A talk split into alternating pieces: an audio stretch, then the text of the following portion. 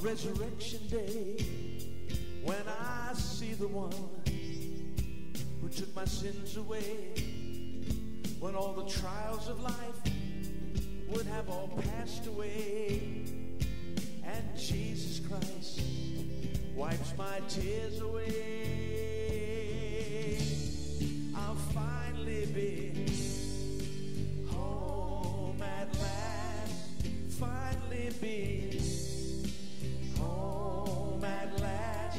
Now sing with me, I'm home at last. Rejoice with me, I'm home at last.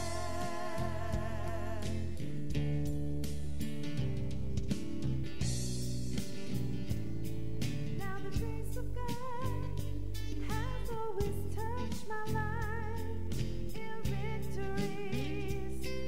In the darkest night, always by my side, He smiles upon my life, and He leads me to eternal life. I'm finally be home at last, finally be home at last. Now rejoice with me, I'm home at last, finally be home at last. I'm finally home at last.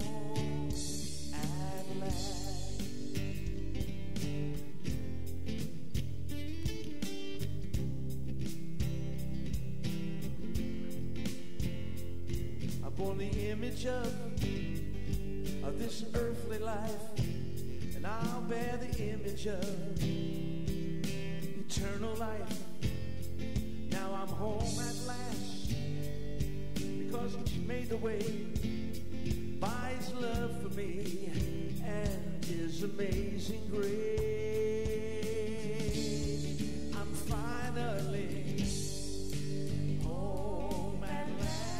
Well, sing with me, I'm home at last. Now I'm finally home at last. Sing with me, I'm home. Everybody sing it now. Well, now I'm home at last. Finally home at last. Now rejoice with me, I'm home at last. Sing with me, I'm home at last. I'm finally home at last. Thank God. Home at last. Home at last.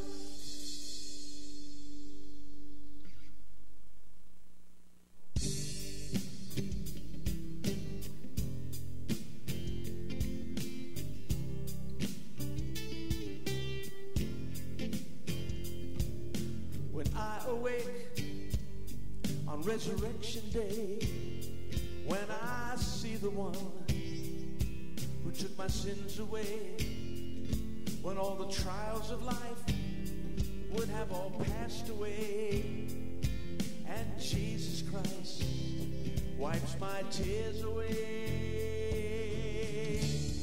I'll finally be home at last, finally be home at last.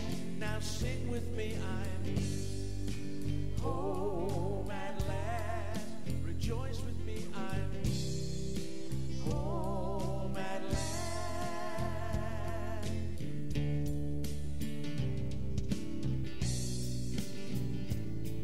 Now the grace of God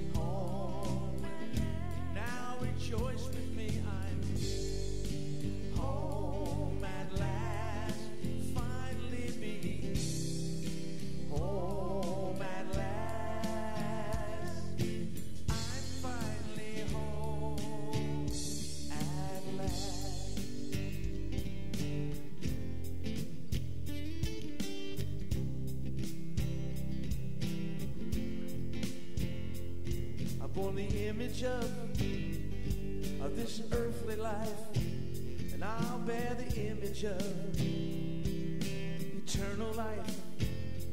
Now I'm home at last, because He made the way by His love for me and His amazing grace.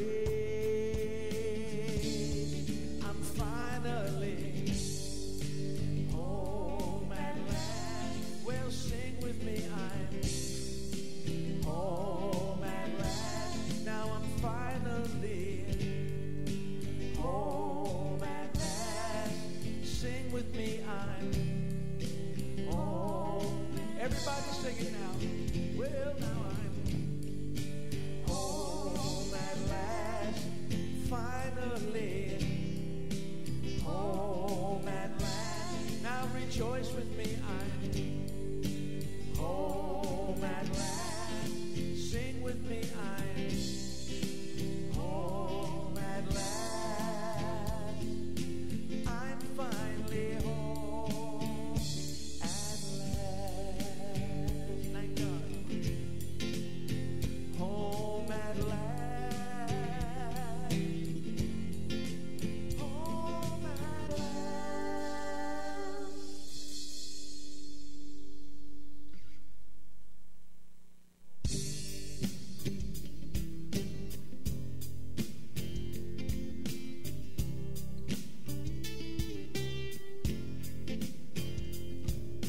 When I awake on Resurrection Day, when I see the One who took my sins away, when all the trials of life would have all passed away, and Jesus Christ wipes my tears away, I'll finally be home at last. Finally be home at last. Now sing with me, I'm home at last. Rejoice with me, I'm home at last.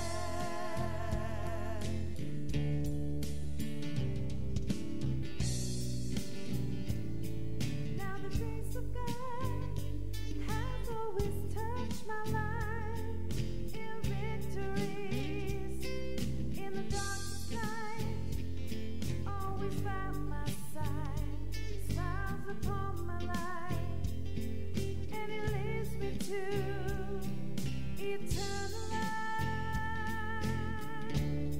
I'm finally be home at last. Finally be home. Now rejoice with me, I'm home at last. Finally be home at last. I'm finally home at last.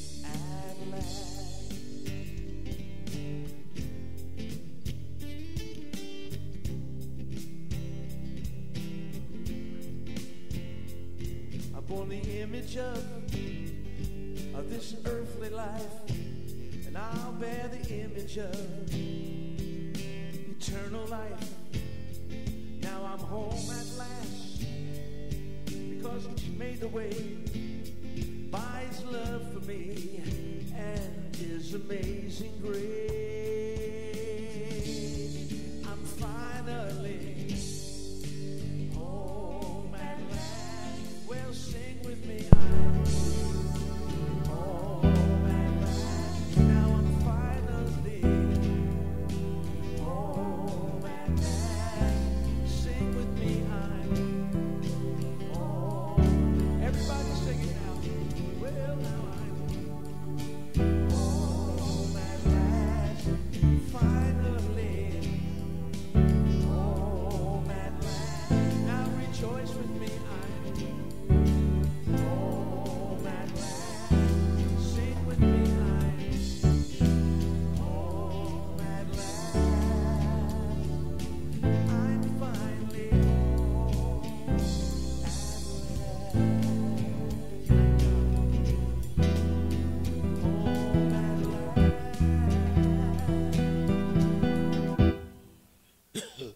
verse 1, 2.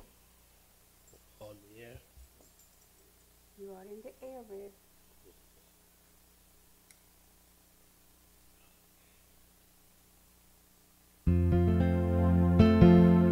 Hallelujah. Praise the Lord. Amen. Welcome out to the Potter's House Sunday night worship service. Glory to God. We're going to lift our hands, our hearts, and our spirits toward heaven now. Let's begin to worship the Lord tonight. We're going to sing in the name of Jesus. We know there's no other name like that name. So let's begin to rejoice as we sing. In the name of Jesus, we have the victory. Hallelujah.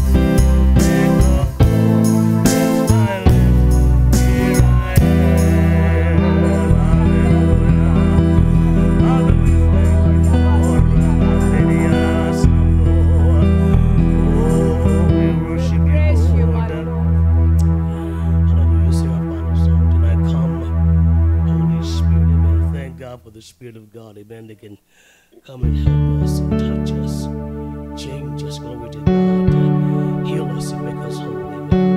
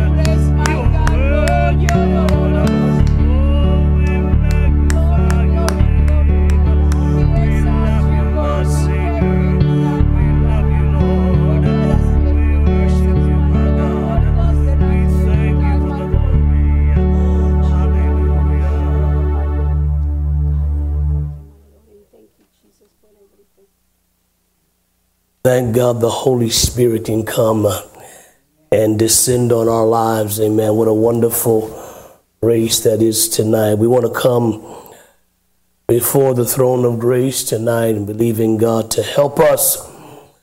Praying for our leaders as always. The more intense the battle gets in our life is even more intense in their lives, for they are our covering. And the devil wants to smite the shepherd and scatter the sheep up. But God is going to keep them strong. We're praying especially for Pastor Campbell, who suffered a heart attack. We're asking God for complete healing in his life. Amen. Praying for our pastor, Paul Campbell, his wife, Linda, their ministry, their health, their strength, their wisdom, and all they desire to do for the kingdom of God. Praying for the assistant pastor, Chip Guinier, his wife, Lori, their family, and our church family, the Cape Cod Church, for investing in our lives. Amen. We're praying for our nation as always. We're living in troubled times, but that does not deter our God. Amen. God's into fixing troubled times. Amen. And so we encourage, we pray for our first responders, the leaders of our nation, praying for all that God is going to do through their lives. If they're not saved, that God would draw them unto salvation. Amen. As people begin to deal in that realm of life with tragedy, oftentimes their hearts can be open for God. So we're praying for God to save, amen, doctors, nurses, hallelujah, policemen, firemen, that God would add them to the kingdom. Amen. We're praying for our family and friends who may be battling sickness. We're praying for the children and grandchildren of Sister Elizabeth, that God will continue to work in their lives, amen, believing God for a miracle there of restoration. And we're praying for Kitty, for her relationship with her son, Freddie, that God would restore that and begin to do a mighty work there. We're praying for our niece Laura in Mexico, that God would touch her in her physical body and help her, as well as our niece Tina, that God would do a miracle there. Also for Jose, that God would touch him in his physical body and draw him and plant him in the kingdom of God. Hallelujah. We're continuing to pray for Sister Bev Lazarus for a healing circulation in her body, that God would do a miracle there. Amen. Hallelujah. We also want to continue to pray for the new churches that are being launched into Providence, Rhode Island, and also Washington, Pennsylvania, that God would give these works favor. Amen. I believe God has a remnant in every city. People that want to serve him. And we're asking God to handfuls on purpose that his will be done in these places. Amen. We're praying for our missionaries tonight. They're on the front lines of the spiritual warfare that you and I are involved in. Listen, if the devil hates the local church, he absolutely hates missionaries, amen, going into foreign lands with the gospel. But know that's the heart of the gospel, amen? And God is into that, so we're into that. You pick a nation, you pray. What we're going to do in days to come, I'm going to get photos from each of these churches. We're going to be beginning to link our hearts together and pray with them and begin to see God do things in their ministries. Hallelujah. That is all that we have for prayer requests tonight. So let's stand tonight, church. If you're watching at home as well, you can stand in your living room. Hallelujah. God's going to help us tonight. I believe that. That's why we pray. Let's pray. Father, tonight we believe you once again, God. Lord, we're coming before your awesome throne of grace tonight. For you, God, are the only place we can turn to in troubled times. And Father, we believe in you, God, to look upon the requests that are coming from our hearts tonight. Lord, there may be heavy requests. They may seem like impossible requests. But Lord, we lay them before you tonight. God, our loved ones tonight. Lord, touch them, change them, rearrange them, make them whole tonight. Father, we're asking that you break every bondage and addiction in their lives tonight. Father, we're lifting up the youth of our city. Lord, give us access to their hearts. Lord, draw them unto you in these last days. Father, we're binding sickness and infirmity tonight. For by your stripes are we healed this evening. And Lord, tonight we open ourselves to your word. God, we invite you to minister to our hearts tonight. Lord, give us direction, correction, God, insight and wisdom tonight. And Father, we release our service into your hands tonight. Lord, descend tonight in the cloud of glory and have your way in Jesus' name. Amen and amen. Let's take a moment to say hello to one another this evening.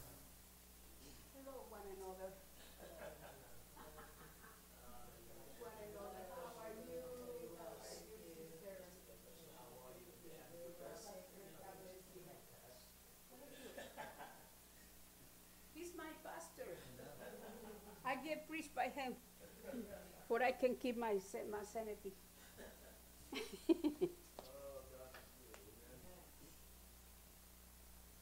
Hallelujah. There's nothing like serving Jesus. Amen.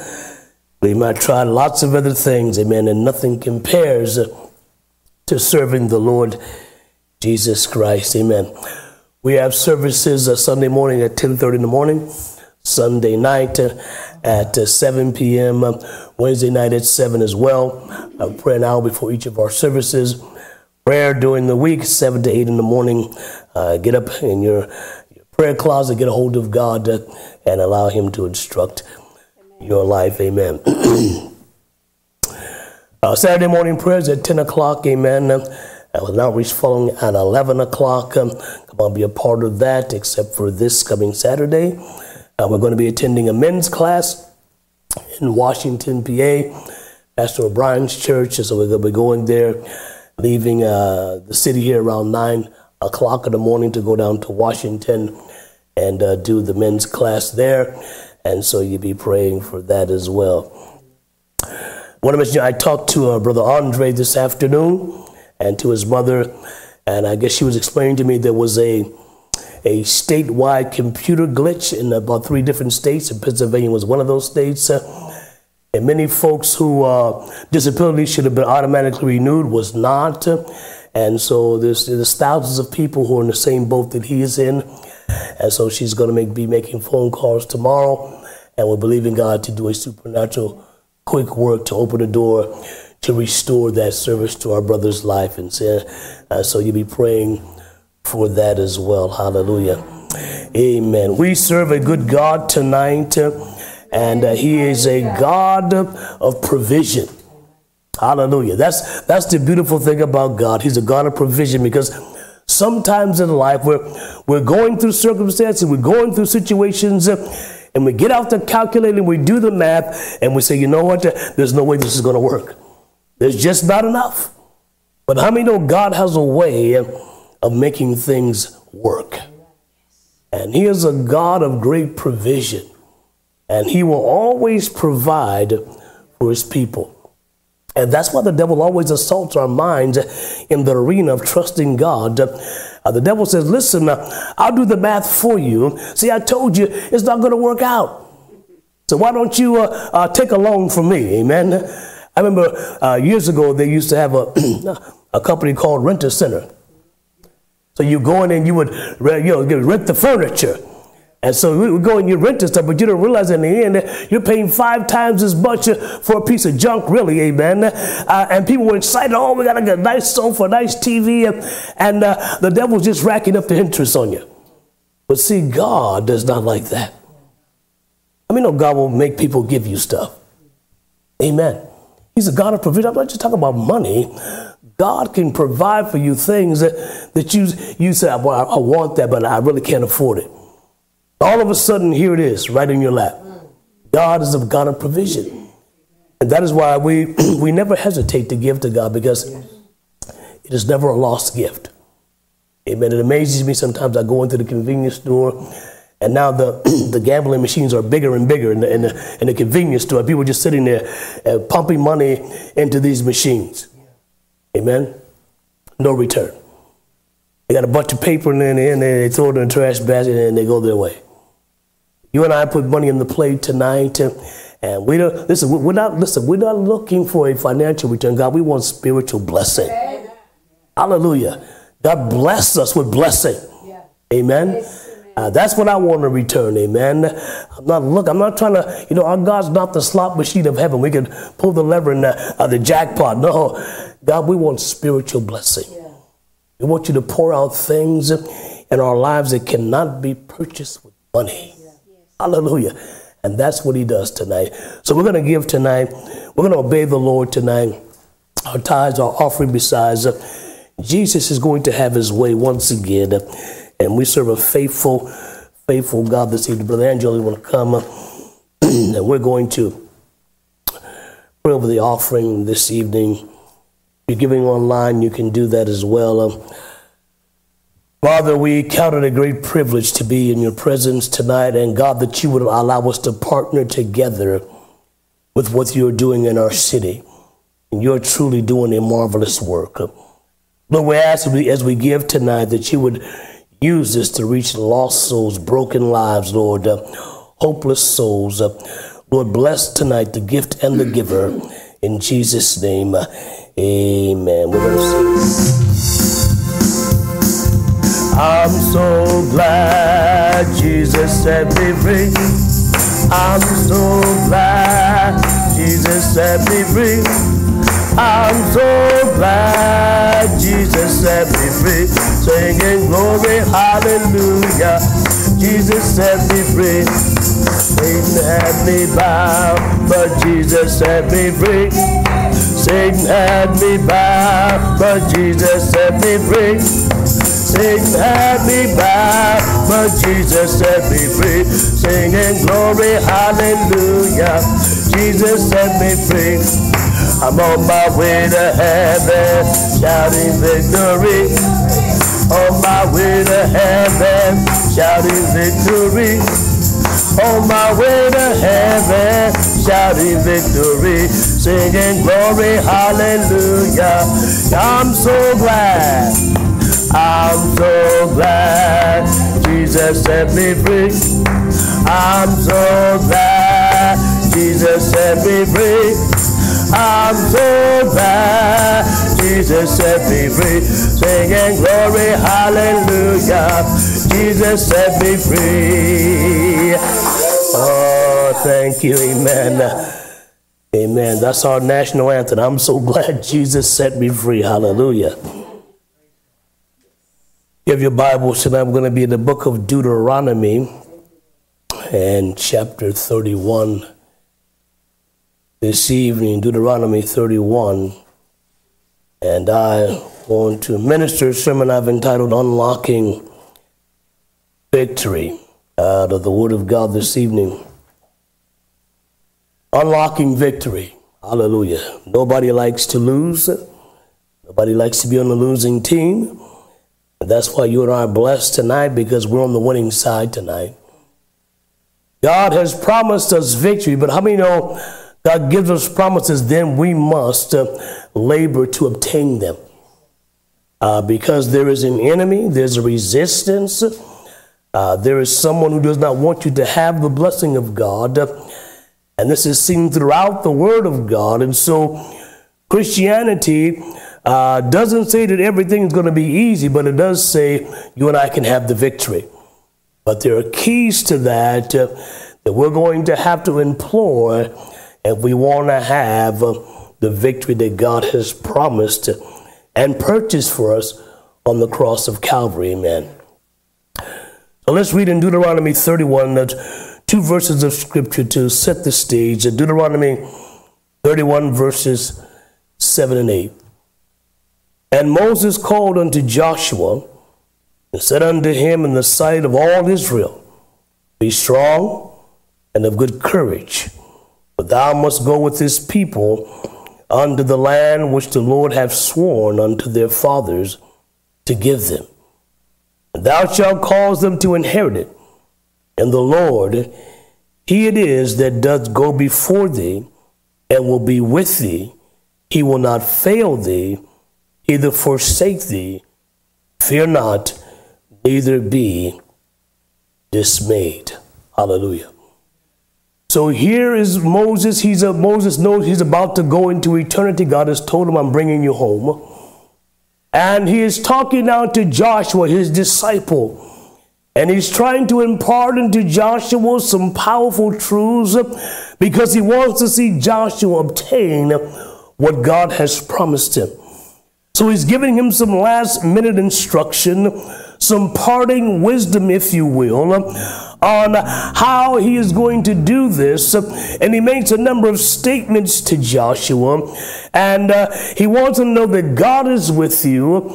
This is not just some dream, but God has promised this since the days of your father. And he wants Joshua to have victory over the enemies that will try and destroy God's destiny in his life. So you and I tonight, when we give our lives to Jesus, we enter into a destiny. But there is a real enemy, and Moses understood this. So the task that Joshua was facing is to get a nation of people into the promise of God. That's the great challenge. Even for you and I, to get ourselves into the promise of God. God has made a promise. His promises are yea and amen. They are sure, but we have to move ourselves into the promises of God. There's a location, there's a place that we have to labor to get into. So the destination was the promised land. He delivers them from Egypt. I'm going to take you into the promised land. But as we know, as we read the book, there were many difficulties in getting to that. So Moses gives Joshua two elements that I want us to think about tonight. And he says to him in verse 7, be strong and of good courage. Be strong and of good courage. And so these two words literally speak about the character of an individual. To be strong and of good courage. And because we know that Joshua did bring the people into the promise, that tells us we should begin to examine this man's life. Because he accomplished what God had given him to do. And the Bible doesn't say that Joshua was born of angels or this. He's a common individual just like you and I. And so the Word of God is telling us there's things we can do to unlock the reality of God's promise. And Moses gives these to Joshua. So let's look and begin to take heart at what the Bible teaches you and I about obtaining the promise of God. The first step is escaping Egypt. Hallelujah. Escaping Egypt. Think about this. Joshua was born in Egypt to the Jewish people under the time of their great captivity. So he is born into being a slave. He's born into bondage. He's living under the realm of Pharaoh. They were a despised people. They were an abused people. And Joshua grows up in this. This is all that he knows. This is all that he saw. His mentality was that of a slave, of a subject of Pharaoh. I have no free will. I must perform as Pharaoh demands. And imagine the mindset that this produces in a life. This is all that Joshua knew. But there came a time where God was going to deliver them out of Egypt. Amen. We know this. And it talks about the night before, after the 10 plagues are gone. I mean, the devil's stubborn. Amen. Moses goes in, let my people go. And Moses is thinking, this is going to be it. Everybody get your bags packed. We're getting out of here. But I mean, it wasn't until 9 times later. 9 times going back again and again. This is why oftentimes we have to pray again and again and again. Yes, God is going to do it. He had promised Moses that, but there was some resistance, and Moses had to press through that. So he goes back finally, and God begins to break the hand of Pharaoh. How many know God will eventually break the devil's grip on your life? Amen. The devil's, I ain't letting go, and that's what you think. God's got a day where you're designed to let go. Hallelujah. And so in Exodus 12:13, this is the night before their deliverance. It says, and the blood shall be to you for a token upon the houses wherein you are. And when I see the blood, I will pass over you, and the plague shall not be upon you to destroy you when I smite the land of Egypt. And this is dealing with the what we know as the Passover. They were to take a lamb out of their flock. They were to kill that lamb, to eat it that night, and then put the blood on the doorposts and the mantle of their homes. And God says, the only way you're going to escape Egypt is if I see the blood. If I don't see the blood, the curse will enter, death will enter, amen. And so they all had a decision to make, and that was to apply the blood so they could receive and to escape Egypt. And this is a picture of salvation. Jesus Christ is the Lamb of God. We know that his blood was shed on Calvary's cross. How do we apply that blood? Not to our physical homes, but to the doorposts of our hearts. Through salvation, saying yes to Jesus, Lord, I'm repenting of my sin. And God sees that as you and I symbolically are placing the blood, amen. And he says the only way you're going to escape Egypt is if I see the blood. Amen. See, lots of folks want their life to change, but they don't want to apply the blood. They want to go through programs and all these other things that man promises them when all they have to do is apply the blood. God says, when I see that, then the plague will no longer have access to your life. And so Joshua was raised in this generation. And when he leaves Egypt, it is estimated he was 40 years old. So that means Joshua probably had his own house. And he was going to have to make a decision to apply the blood, amen. And we know he did that because he escaped Egypt. So all of those who applied the blood will be escaping the demonic assault of hell against their life. And this is why so many people never find freedom and liberty. Say, well, I don't want to go down to church. I don't know that Christian stuff, that religious stuff. No, we're talking about the blood tonight. We're not talking about religion. Man has religion, and religion does him no good, amen. We're talking about applying the blood that God has given, the Lamb of God, not man's programs, not man's philosophies, not man's doctrines, but the blood of Jesus Christ applied brings liberty. So Joshua applies the blood. All of the other people did, and they all came out of Egypt. And they're on the way to the promised land. So they escape the judgment of God. They're coming through, amen. And I forgot to show you that scripture, right? You probably thought I made that up, but it's real. It's in the Bible, hallelujah. You applied the blood, amen. Exodus 12:13. So as they applied the blood, they're coming out now. So now they are physically free from Egypt. And when you get saved, God actually breaks bondages in your life. The addictions stop. Those things are broken, and you're no longer physically doing those things. There's been a release, a liberty. That's what they experienced, amen. They applied the blood, and the next day they're leaving. They're no longer on Egyptian soil, but they're on the way to the promise of God. That's what salvation is. Amen.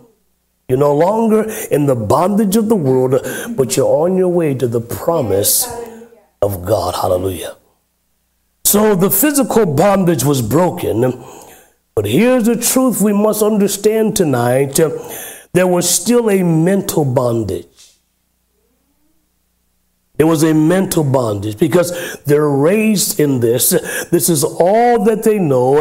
This is how their mind functions. And so there was still a deeper bondage. A physical bondage was broken, but there was a spiritual bondage or a way of thinking and dealing with life that was going to have to be dealt with. When we've been in bondage, it affects our mental thought process. And this is what keeps many people from never reaching what God has for them, because the mentality of bondage affects how we even view the promises of God. I know what God said, but you don't know my situation. That's a mental bondage. That's the way we process life, and that's what was going on in the lives of the people. After God got them out of Egypt, it took him 40 years to get them into the promise. Why? Because of their process of how they would process life. They still had the mentality of slaves, though they were free. But their minds were still locked into that way of thinking. So it took so long because they processed life through a mind of bondage. Hallelujah. Exodus chapter 16, verse 3 gives us an example. And wherefore hath the Lord brought us unto this land? These people talking, they're talking to Moses. To fall by the sword, that our wives and our children should be prey. Were it not better for us to return to Egypt? And they said one to another, let us make us a captain, and let us return to Egypt. This is profound. They've grown up in bondage. They cried to God about Pharaoh's abuse on their lives. Lord, set us free from this tyrant. We want out of here. God answers that, takes them out of Egypt. And the first time trouble arises, the way they process is, oh, I see, God, you brought us out here to kill us. I mean, no, that's crazy, but sometimes we're crazy. This is the way they're processing life. We don't want this. You promised us the promised land, Moses. I flow with milk and honey. Where is it? All we're having is trouble, setbacks, difficulties, problems. It was better for us to go back to Egypt, and they elect a captain. Who wants to lead us back to bondage? Is that crazy? Who wants to lead us back to bondage?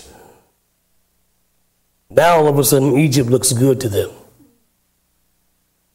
See, people get saved and they begin to have difficulty. And all of a sudden, they remember the good old days before they got saved. I mean, no, there was no good old days before you got saved. It was days of bondage, days of misery, of sorrow. But now the devil's convinced them that Egypt is a better place. And because their mentality is, we don't want to fight for freedom. If you don't fight for your freedom, you won't get freedom. I mean, you understand that tonight. Hallelujah. So they are physically out of Egypt, but not mentally. Amen. So this is a problem that we have to deal with as you and I are serving God. The temptation is the devil paints the past as this peaceful time. The devil said, remember when you used to serve me? Yeah, everything was so nice. Your life was so good, so easy. And we begin to believe that lie. And we want to elect a captain to take us back to the thing we cried to get free from. But this is what happens when the mind is in bondage. So one of the things that has to happen is we have to break the mindset of bondage. Amen. The Bible tells you and I there must be a renewing of our minds. Isn't that right? Let your minds be renewed. And what God is saying is you can't think the way you thought when you were a slave. You can't think the way you thought when you were in bondage, when you were in addiction. That is no longer how you process life. I've seen so many people who are stuck in addiction, and their processing mind is, you don't know how hard this is. This can never be broken. I'll just have to deal with this the rest of my life. It's like going to the AA meeting, and they stand up, my name is so-and-so, and I'm an alcoholic. That's the mentality. And you're never going to get free. See, there has to be a change in the way we process things in our mind. The scriptures tell us that there must be a renewing of our minds. People in bondage simply obey. They do as they're told. That's why addictions rule people's lives, because you're in bondage and you simply obey what the addiction tells you. But those who choose to take a stand will develop strength and character. And what Moses told Joshua. So Joshua did as Moses had said to him, and he fought with Amalek. They've come out of Egypt now. They've been slaves all their life. Coming to a place where the Amalekites are coming to fight them. God tells Moses, choose us out some men to go and fight with Amalek. And he chooses out Joshua and some others. And he says, I want you to go and fight the Amalekites. Joshua at that point could have said, you know what, listen, man, I grew up in the slave pits of Pharaoh. I know nothing about warfare. Isn't there another way around this, Moses? Listen, I don't want to go fight. I don't want to do that. But Joshua doesn't have that mentality. Something has happened in his mind where he is processing life different. Moses said, I want you to go and fight. And Joshua says, okay, the fight is on. We're going to go do this. He'd been raised in bondage all of his life. He had never seen anyone overcome Pharaoh. He knew nothing about battle. But yet he was willing to trust God and respond to the call to fight. How many know as we serve God, there'll be times when the Holy Spirit will say, get up and fight. We'll say, God, Lord, where are you? And God says, I'm here, but you got to get up and fight. You got to rise up and you've got to engage the enemy. Hallelujah. So Joshua, in this moment where he's called to fight, he's called to do something he's never done before. And we know that the unknown territory is very nerve-wracking to us. So I want you to go battle. I don't know anything about that. But he processes life different now. I'm not sure how this is going to work, but if you say God is in this, Moses, then I'm in. Count me in. That's to be our mentality. I don't know how it's going to work out, God, but as long as you're with me, hallelujah, it's going to be all right. So Joshua did not hit the default button. He didn't say, listen, we can't do this. We can't beat this battle. Let's just pack our bags and go back to Egypt. Maybe Pharaoh will let us move back into our old houses. Amen. Lots of folks are going back to their old spiritual houses because the devil begins to harass them. Well, Pastor, I was coming to church, but this happened and that happened and this fell apart. Where is God? I'm going back to my old place in Pharaoh's land. Well, you can move back there if you want to, but I plan on fighting. Hallelujah. So many believers have never tasted victory because they've never accepted the battle. They won't fight. They won't fight for them. They want freedom, but they won't fight. And if you won't fight, you'll never have victory. Amen. The devil isn't going to just release your mind from bondage. He's going to press your mind to think the way you always thought, because then he'll get the result that he wants you to have, which is bondage. Romans chapter 7, verse 23. Paul writes, but I see another law in my members, warring against the law of my mind and bringing me into captivity to the law of sin, which is in my members. So Paul is saying, I'm trying to live for God, but there's a mentality attached to my fallen nature that wants me to process life through a carnal mindset. Through a carnal mindset. Paul said there's this war that's going on within you and I. The carnal mind is always trying to give us a strategy, always trying to give us insight and to resist believing God. He says, I see a war. And Paul, no doubt he's thinking about his religious life. Before he began to serve Jesus, Paul knew all the rituals of the Jewish religion. And maybe as life is coming down and pressure is building up, he had a tendency to want to turn back to the traditions of the fathers. But he said, I had to fight against that. I had to choose to believe God. In the midst of the battle, as it's raging, he said, I see this law at work. My mind comes under assault from the bondage of what I used to be involved in. And if I process life through that, I will not have the victory that God wants to give me. Hallelujah. First Thessalonians chapter 5, verse 8. But let us who are of the day be sober, putting on the breastplate of faith and of love, and of a helmet, the hope of salvation. And what he's saying is, when you and I engage the enemy, when fear begins to attack you, when doubt begins to creep in, he's saying, put on your battle gear, your sword, your shield, and the helmet. What's the helmet? He said, you've got to take stock in the way you're thinking. Yes. Listen, there's not one of us tonight who can say we've never said, God, where are you? Amen. We've all said it. What do you mean, where am I? I'm right there. But that's our mentality. This is happening. This is going on. God, where are you? See, that's the carnal mind. And we can't give in to that mindset. So Joshua goes down into this valley. Moses sends him down there. He goes down with the troops and he's battling. And Joshua has no idea that Moses is up on the hill, right, with his hands up. Bible says as Joshua's battling, as long as Moses' hands are up, Joshua is winning the battle. That's a picture of you and I. We're down in the battle fight. We don't actually see God, but he's there. And he's got it under control. See, as Joshua is fighting this battle, he has no idea that the man of God is undergirding him. And it is so with you and I, as we enter the battles of life, we may not, quote unquote, see God. We may not see what we want to see, but because God's hands are still up, the battle is still in our favor tonight.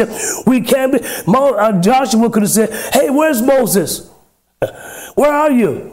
You sent me down here to fight, and now where are you? Get distracted from the battle, get discouraged. But he understood something. You know what? Moses sent me here. I trust what he told me, and I'm going to fight this fight. God has sent us into battle. Can you say amen?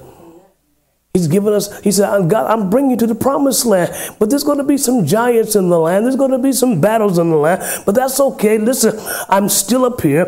I'm still on the throne. I'm still in control. And you're going to win this battle.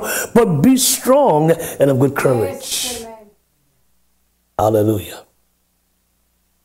The right thought process is so important. It is so important how we process the issues of life that we're going through. Because if we process them wrong, we'll begin to doubt God, we'll begin to turn back and leave the victory God has planned for us. Remember the spies Moses sent out, 10 spies. They come back and they say, Moses, yeah, the land is flowing with milk and honey. Great prosperity there, but one small problem. There's giants in the land. And Moses, we're not able to beat them. We're not able to confront this. And the Bible says they begin to speak these words and they quenched the heart of the people and they did not go into the promised land. All because they processed life incorrectly. They saw giants that were bigger than their God. I mean, no, there's no giants bigger than our God. But the devil can plant that seed. So you think you're going to overcome that? You're crazy. You'll never beat this. You might as well move on to something else and just leave that because you're never going to get the victory in that area. You're always going to be that way. I mean, that's just the way you are. And some people say that, right? Well, that's just the way I am. That's the way I've always been. Well, yeah, that's your choice. But if you begin to process life differently, you won't always be that way. But that's the mentality that we have to fight against. And the devil is always exploiting that. Paul says it's a war in my mind. Proverbs 3, verse 5 through 7. Trust in the Lord with all thine heart. Lean not to your own understanding. In all thy ways acknowledge him, and he shall direct thy paths. Be not wise in thy own eyes. Fear the Lord and depart from evil. Trust in the Lord with all your heart. Lean not to your own understanding. This is where the difficulty comes in oftentimes. See, where I'm looking at life and I'm processing life through the natural realm. And this particular problem will only be solved if I do this. But the Bible says, your understanding is not like God's understanding. We can look at a situation and say, you know what, I know this is going to happen and that's going to happen. This person has always been that way. This situation always works out that way. But how many know God sees beyond that? God is not held in captive by what people think or what people normally do. Amen. Listen, God can make your worst enemy bless you. Hallelujah. It's amazing. God can make those who hate you bless you. But we could never see them being a blessing to us because in our minds, they hate me, they don't like me. It's always been that way. But God doesn't see it that way. God says, I'm God. And I can do whatever I want to do, whatever I need to do. Amen. He made Pharaoh let the people go, didn't he? A generation they were saying, we're always going to be slaves in Egypt. That's just our destiny. You know, a que sera, sera. This is what it's going to be. But God had a different plan. He made Pharaoh let him go. And so we cannot lean to our own understanding. Mark this statement down. God knows more than we do. Hallelujah. The problem is some people think they know more than God does. That's our society today. We don't want that God stuff. That's old stuff. That's antique. But people's their line is, oh, the Bible is so old. Well, what does that mean? Does that mean it's not relevant? Well, in fact, the Bible is old, but it's current and it's futuristic. The Bible is way ahead of man. Oh, we got our rockets, we got our AI, we've got all of these things. God is way ahead of you. Man's doing things now. We discovered this. Discovered it. God says, I made it. And you discovered it. Good luck. And so you and I are serving a God who is way ahead of us. Way ahead of us. Joshua was down this valley and he's battling and God's way ahead of him. Battle's already won. Isn't this amazing? God, the battle's already won. God just said, just go in and act like you're fighting. So now I ain't going. I don't want to fight. I can't win. God said, well, you just get in and just pretend like you're fighting so I can give you the victory. And so many Christians say, no, Pastor, I'm too difficult. What you're asking me to do is too difficult. My life has always been this way. It's just the way I am. And what they're saying is, I don't want to fight. And if we won't fight, God can't give us the victory. But if we'll just jump in and act like we're gonna fight, God steps in and does a miracle. How many times in the Bible God caused the enemy to flee? Like the four leprous men, right? They're sitting outside the gate. They got leprosy. They're about to die. There's a famine in the land, and they're having a conversation. And one says, you know what? We can just sit here and die. Or we can go back into the camp, and there's no food there. We'll die. Or we can go into the enemy's camp, and if they kill us, then we just die. But if we just sit here, nothing's going to happen. So the Bible says they make a decision to get up and go toward the Syrians' camp. These are the enemies. And the Bible says as they were going, God made these four lepers sound like an amazing army coming toward the Syrians. The Syrians said, oh, they've hired mercenaries against us. They leave their campfires, their food, and they run. And these leprous men come into the camp, and there's food on the fire.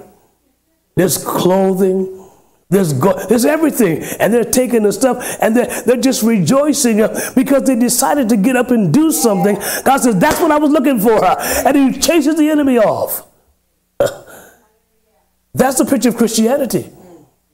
If we'll just say, God, you know what?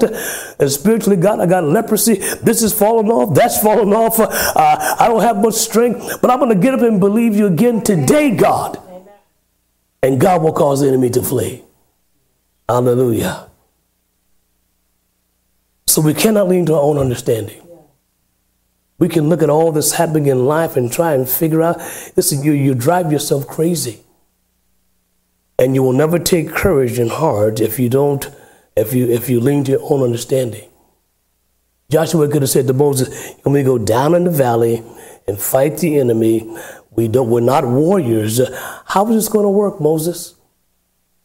Yeah, I want to see the blueprint. I want to see the plans. I want to see how this is going to work. He doesn't do that. He just goes and obeys what Moses tells him.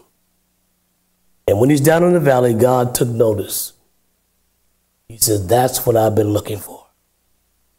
Out of all the people that came out of Egypt, there was one who's willing to go down and believe me. And God worked a continuous victory in the life of Joshua. So how did Joshua obtain this quality of life when everyone else was born with him at the same time? But yet Joshua obtained this, and I believe this has to do with a personal commitment. And this really is the defining line. I got saved with a number of guys that got saved the same time I did. We're sitting in the same church, hearing the same preaching, oftentimes going through the same battles in life, the old life trying to reach back and pull us out. And many of them did not survive. And it's because of this personal commitment issue tonight. Yes. I mean, we can be in a church that believes God, but if we don't believe God, it doesn't do us any good. Hallelujah. We know that there are no lone soldiers for Christ. And we all need each other, but there's also a definite element of a personal commitment to and linking with the Spirit of God. And the Bible brings this out very clearly in Exodus chapter 33, verses 9 through 11. We're going to read tonight. It says, "And it came to pass as Moses entered into the tabernacle, the cloudy pillar descended and stood at the door of the tabernacle. And the Lord talked with Moses. All the people saw the cloudy pillar stand at the tabernacle door, and all the people rose up and worshipped, every man in his tent door. And the Lord spake unto Moses face to face, as a man speaketh unto his friend.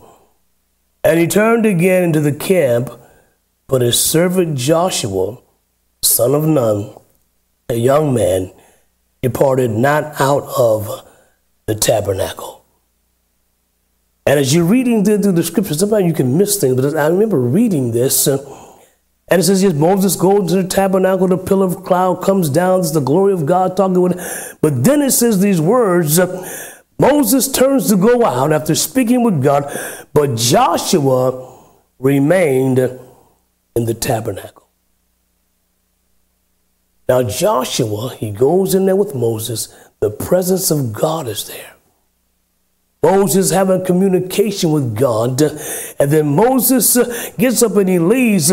But Joshua says, I'm not leaving. He could have said, well, Moses leaving, I'm going to leave. No. Joshua said, God, I want you. I want a personal contact with you. I'm not leaving this place until I connect with you. See, many times we come to church and we forget to connect with God.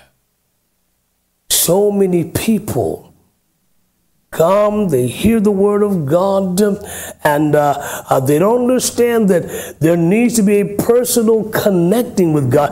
And Joshua got this.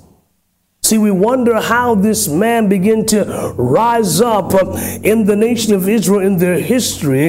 It's because he decided at a crucial time, he could have got up and left with Moses, but he's saying, no, God, I want more of you. I want what that man Moses has. I want that relationship, like you talk with him face to face, like a man talks to his friend. God, I want that. And he says, I'm not leaving until I get it. Glory to God. We have to have that heart. God, I'm not leaving till I connect with you. And we see the life of Joshua very powerful, but it's all linked to this. How he began to stay in line with Moses and begin to obey his instructions and begin to say, God, I want to know you like Moses knows you. I want to have that relationship. I'm not leaving this place. I wonder what took place in the tabernacle after Moses has left. And Joshua says, Lord, I'm holding on to you. I'm not leaving. You got to talk to me some more. I believe in those times, God begins to deposit things in us that are eternal. Things that change who we are. Things that change the way we think. Things that change the way we process life. Times when I've come to an altar and connected with God, Lord, this is going on in my life. God, this is happening. God, you've got to talk to me. You've got to meet me here. Moses leaves and Joshua says, I'm not going to leave. God, I need more. It's no coincidence that Joshua was a mighty man of God. Not because he was quote unquote destined for that, but Joshua along the way made some decisions. He made the choice to put the blood on the doorposts of his house in Egypt. That brought deliverance. He made a decision to fight when he needed to fight. He made a decision to believe the man of God and step out. And then he made a decision, God, I must have more of you. That's why Joshua was able to conquer the things he conquered. He led the people through the River Jordan to the walls of Jericho, down the walls of Jericho, and then he led them into the Promised Land. Powerful. All from a man who before that only knew bondage. All he knew was being a slave. All he knew was Pharaoh's my taskmaster. But something transformed in this man's life when he said yes to Jesus, to God, applied the blood, came out of Egypt, got his mind renewed. I mean, sometimes our worst enemy is our mind. If we could just get rid of this thing, amen. If we could just be like, Ichabod Crane, the headless horseman, amen. Lord, just remove the head, Lord, it will probably be all right. But see, the mind challenges us. But listen, Joshua's telling us we can conquer the mind. How do we conquer it? By obeying God. Moses says, Joshua, go fight. Sometimes our response is, God, I don't want to fight. I'm tired of fighting. I've been fighting this over and over. No, go fight. And see, this time when you fight, God's there with his hands up. And you begin to destroy that thing that held you captive for so long, amen. I believe God has great victory for us in days to come. We're going to enter some battles with the Amalekites, amen. They represent these large problems. And if we'll step into the valley, trust that God is there with his hands up, for us, we're going to have great victory in days to come. Amen. You and I can unlock victory that God has already purchased for us by being strong and of good courage. God will give us the victory. Amen. Let's bow our heads tonight. Hallelujah. Moses called Joshua and said unto him, in the sight of all of Israel, be strong and of good courage. And I'm challenging the people of God tonight to be strong and of good courage. In every life there are battles to fight. In every life there are valleys. And you and I, we've come out of Egypt. We've applied the blood. And there's deliverance in the physical sense. We're not going back to the parties. We're not going to the bars. We're not going to all the insanity. But there can still be a stronghold in our minds tonight. physically free, but in mind we're still in bondage. Tonight, God is saying to you, I want to break that bondage. I want you to begin to believe me for the impossible. Those things that you put up on the shelf, and I said, so, well, God, I guess you're not going to do that. No, God is saying, believe me. Step out and fight this battle. Be of good courage. Paul says, I wrestle in my mind.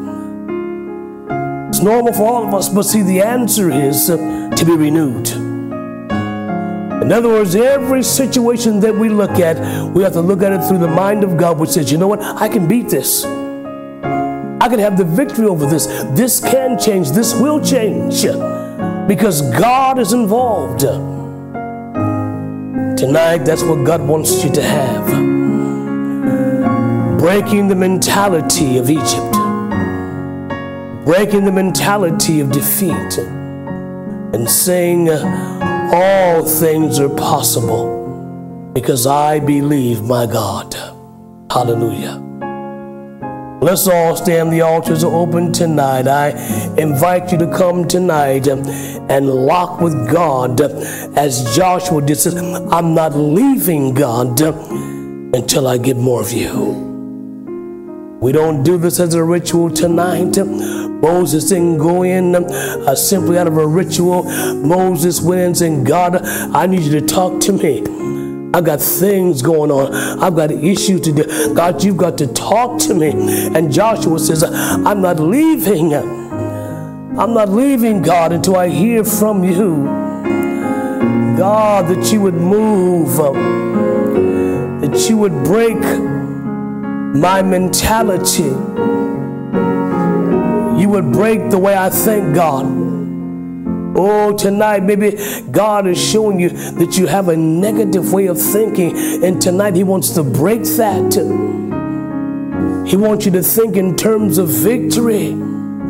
But His hands are up and His eyes are towards you. The Bible says His eyes are on the sparrow. And Jesus says, fear not, my little flock. My Father's good pleasure is to give you the victory. Oh, tonight, we must have a right frame of mind. But our God is able. He's well able tonight.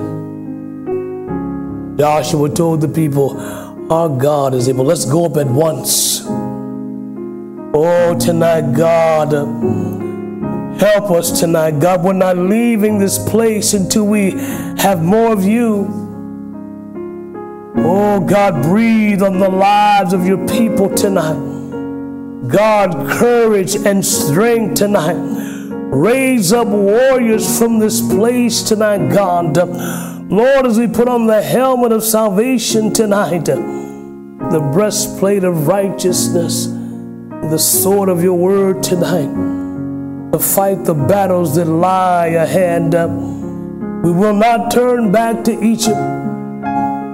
We will not long for the things of the old days, but oh God, we long for what lies ahead, the promise and the destiny that you have spoken concerning our lives.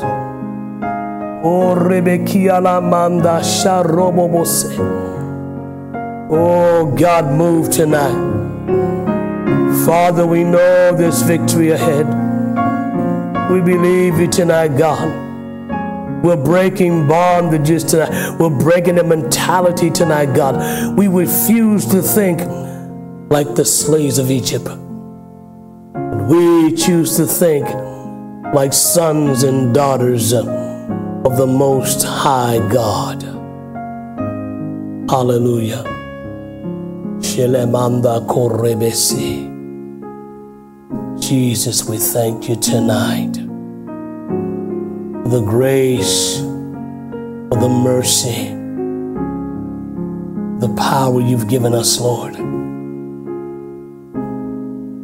God, renew our minds. I rebuke, Lord, every negative thought that would try and seize hold of minds. We rebuke every lying and tormenting spirit tonight. We take authority over it this evening, God. Lord, we're throwing down the gauntlet tonight. We're making a decision. We're going to believe you. We're not going to believe what we see, what we feel, or what we hear. We're going to believe you. You have promised us. You've spoken victory. God, we have every intention of walking into that victory tonight. Tonight is a marker. We're going forward, God, and we're going to have victory in Jesus' name. Hallelujah. Praise God. You want prayer for anything tonight, I want to pray for you tonight. God is a God of help tonight. Amen. Give you prayer. Come on, we'll pray. Your legs are swollen now. Listen, a couple things. The devil is always assaulting your mind. Okay? So the moment you feel something in your body, the devil says, this. Yeah. Okay? That anxiety happens and all. Okay? So today we're going to break that spirit. Okay? Because it's a spirit of fear. Right? The Bible says God has not given us the spirit of fear, but of power and of love and of a sound mind. Okay? Which is pray with me. Say, Father, in the name of Jesus, I repent of this fear. And I close the door. The devil's a liar. And I take authority over my mind tonight. The blood of Jesus delivers me, sets me free. I speak to my body. And I command it to function properly. I speak to my legs. And I command this swelling to loose.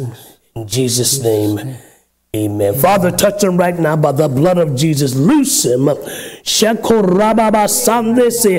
command this swelling, God, to loose from this body right now. Do a miracle, Lord. Touch him right now, God. Healing in the name of Jesus. Amen and amen. I want you to walk a little bit and test yourself. Amen. God's going to do a miracle. We pray for you, sister. What do you need? Amen. Amen. Amen. Listen, the devil is working on you overtime. Okay, it is running, it's running. You can't even catch up with it's running so fast. Okay, and the devil's he's writing how everything is already going to work out. Okay, but you can't go there.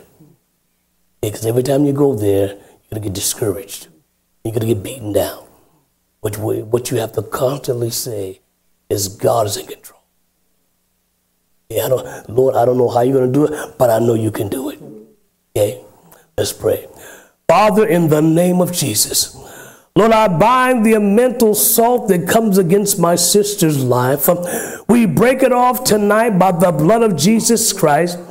We're agreeing in prayer tonight that the helmet of salvation will be in firm place in her mind. And Lord, every fiery dart, every lie from hell that will be launched at her will be repelled by the blood tonight. I want you to pray with me. Say, Jesus, I take authority over my mind.